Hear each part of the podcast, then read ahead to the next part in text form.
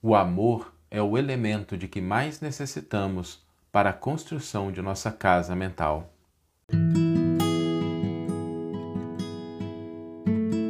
Você está ouvindo o podcast O Evangelho por Emmanuel, um podcast dedicado à interpretação e ao estudo da Boa Nova de Jesus através da contribuição do benfeitor Emmanuel. A nossa reflexão de hoje é sobre a construção da nossa casa mental, né? a nossa mente. Né? Por que, que é importante a gente pensar nisso? Porque a mente é onde nós vivemos.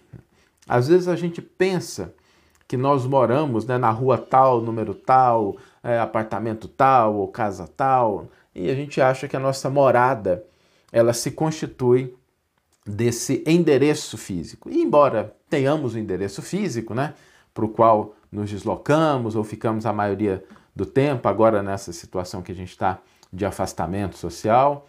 É, é importante a gente lembrar que a característica do local onde a gente vive não é determinado pela, pelo local material, pelo local físico, né, pelo prédio, apartamento, a casa. Por que isso? Porque às vezes a gente pode ter pessoas que estão em locais muito confortáveis e vivem em desespero vivem em um vazio interno. Às vezes a casa está cheia de coisas e a pessoa, na verdade, na mente dela, ela está vazia. Às vezes a casa está cheia de pessoas, mas a pessoa está na solidão. Então, não é bem o local físico que nós habitamos que constitui a nossa morada principal. A nossa morada principal é a nossa mente, os elementos que a gente constitui, o que a gente traz para edificar. Vocês já perceberam que às vezes a gente pode estar em locais diferentes, mas a gente sempre está dentro da nossa casa mental, né? os nossos pensamentos, os, as nossas ideias, as nossas concepções, os nossos, às vezes os nossos preconceitos, às vezes os nossos ideais. A gente carrega isso, né? A casa mental ela dispõe de muita mobilidade. A gente leva ela para onde a gente estiver. E é por isso que quando a gente pensa no desenvolvimento de uma espiritualidade mais profunda, pensar nos materiais com, qual, com os quais nós construímos a nossa casa mental é muito importante. Porque dependendo do material que a gente utilize, a nossa casa mental vai nos trazer as situações de felicidade ou de sofrimento, de conquistas ou derrotas, aonde a gente estiver de fato vivendo. Para que a gente construa a nossa casa mental, existem dois elementos importantes, que é a nossa imaginação, o que a gente pensa, porque a realidade nem sempre ela é tomada pela nossa mente da mesma forma. Às vezes duas pessoas olham para o mesmo fato, para o mesmo evento e percebem aquilo de uma maneira diferente. Né? Como diz aquela é uma anedota né, antiga de que um vendedor foi enviado para um determinado país longínquo para fazer uma pesquisa sobre se haveria possibilidade de montar ali né, uma fábrica de calçados, expandir os negócios da empresa onde ele trabalhava. E aí, ao chegar lá no país, ele olhou para as pessoas, analisou e escreveu um relatório. Falou assim: olha, não adianta vir para cá, aqui não tem a menor chance, as pessoas aqui não usam sapatos. Aqui elas caminham de pés no chão, então nosso produto aqui não vai ter nenhuma utilidade, as pessoas não usam sapato aqui, então não adianta vir para cá, vamos cancelar o projeto.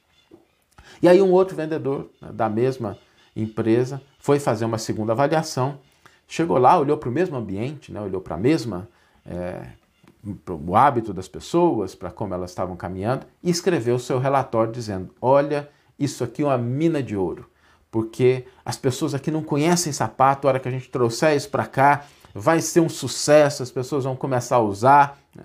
E esse é um exemplo anedótico, né? uma piada, mas que mostra para a gente como a nossa casa mental, né, se a gente quer ver problemas, se a gente constrói a nossa casa mental buscando problemas, nós vamos encontrá-los nas diversas situações da vida.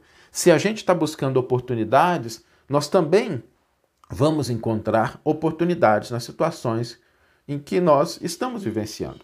Porque sempre que se fecha uma porta, Deus abre uma janela e normalmente a vista da janela é mais bonita, mas se a gente não olhar, não vai adiantar Deus abrir a janela. Por isso, a construção da nossa casa mental é feita com a nossa criatividade, com a nossa imaginação, com os elementos que a gente vai trazendo.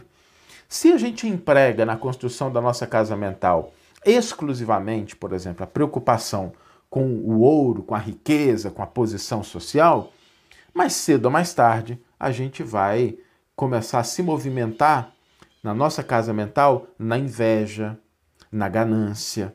Porque as pessoas, quando buscam somente esses elementos, não significa que eles devam estar ausentes. Né? Quando a gente busca em demasia, quando a nossa casa mental ela está vinculada somente a esses aspectos, né? quando a gente faz uma casa monolítica de um material só, preocupado com riqueza, com posição social, às vezes a gente vai cair nessa posição de inveja, de ganância. Às vezes a gente constrói a nossa casa mental buscando poder e aí a gente vai cair nas situações de agressões, às vezes nas situações que a gente simplesmente se preocupa em impor as nossas ideias, as nossas concepções, e mais cedo ou mais tarde a gente acaba caindo na desilusão, porque o maior poder de todos pertence a Deus e o ser humano ele não pode se arrojar à posição de ser o senhor de tudo, e quando ele se coloca nessa posição, necessariamente a desilusão é o caminho fatal. Às vezes a gente constrói a nossa casa mental é, com os tijolos da crítica, né? A gente constrói toda a nossa casa mental com crítica, e aí tudo é passível de crítica, e a gente acaba caindo ali na maledicência, a gente fala mal de tudo. Né? Quantas pessoas não são assim? Foram construindo a sua casa mental ao longo dos anos, e a casa mental, gente, é um projeto, tá? Não, não é uma coisa que a gente. A gente vai construindo com os hábitos mentais. A gente vai construindo a nossa casa mental com os nossos hábitos mentais, colocando ali os tijolinhos, e se a gente coloca muito tijolo de crítica, a gente acaba que a nossa casa mental, assim, para onde a gente olha, tem um problema. Para onde a gente olha, tem uma coisa que não está funcionando bem, que deveria funcionar de, diferente. Não é a realidade em si que se apresenta dessa forma. Embora tenha uma ou outra situação que mereça uma avaliação mais profunda, mas o problema é quando a gente mora na situação de crítica. Às vezes a gente mora na situação de medo, na situação de incerteza, a gente vai construindo a nossa casa mental com esses elementos.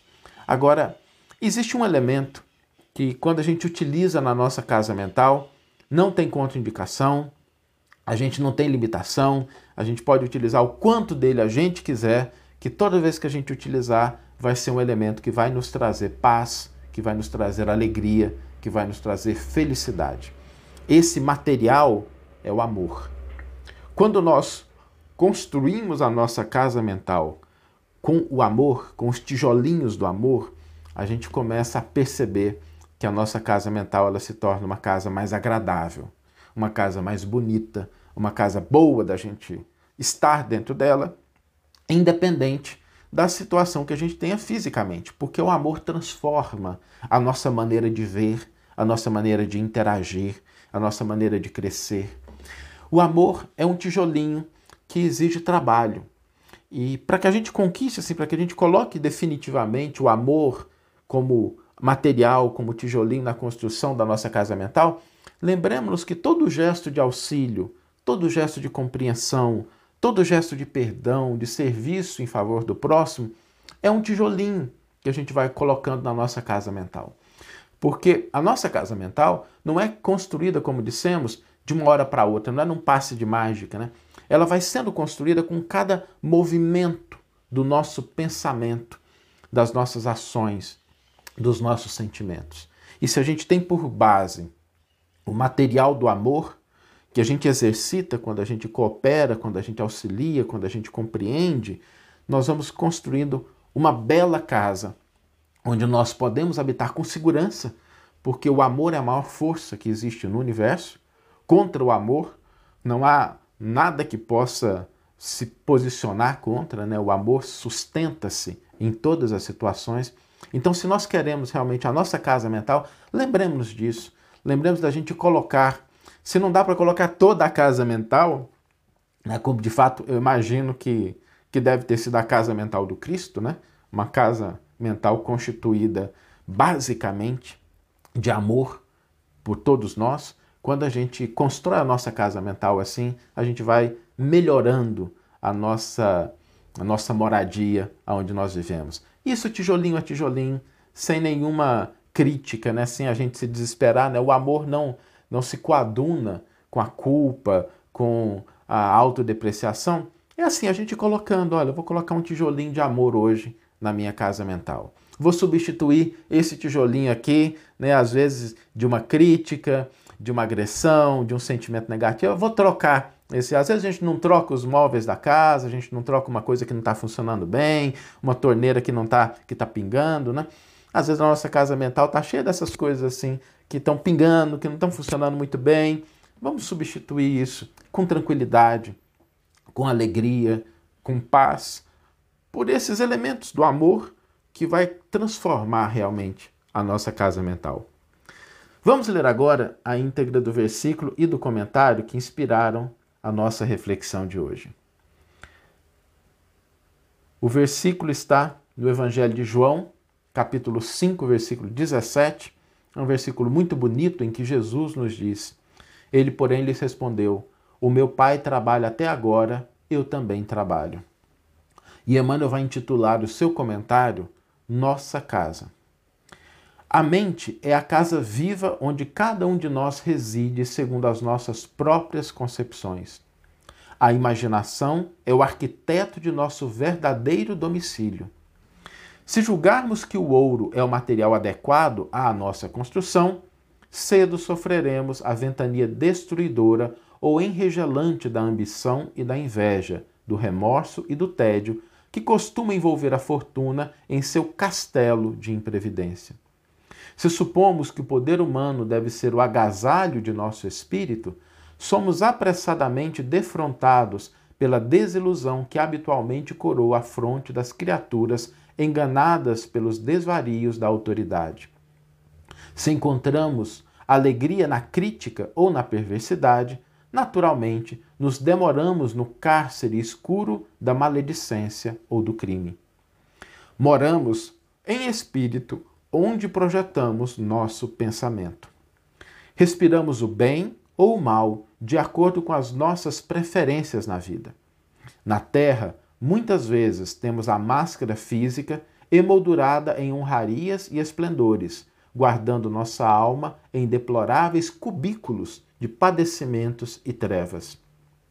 Só o trabalho incessante no bem pode oferecer-nos a milagrosa química do amor para a sublimação de nosso lar interno. Por isso mesmo, disse Jesus: Meu Pai trabalha até hoje e eu trabalho também. Idealizemos mais luz para o nosso caminho. Abracemos o serviço infatigável aos nossos semelhantes e a nossa experiência de alicerces na terra culminará feliz e vitoriosa nos esplendores do céu. Que você tenha uma excelente manhã, uma excelente tarde ou uma excelente noite e que possamos nos encontrar no próximo episódio. Um grande abraço e até lá!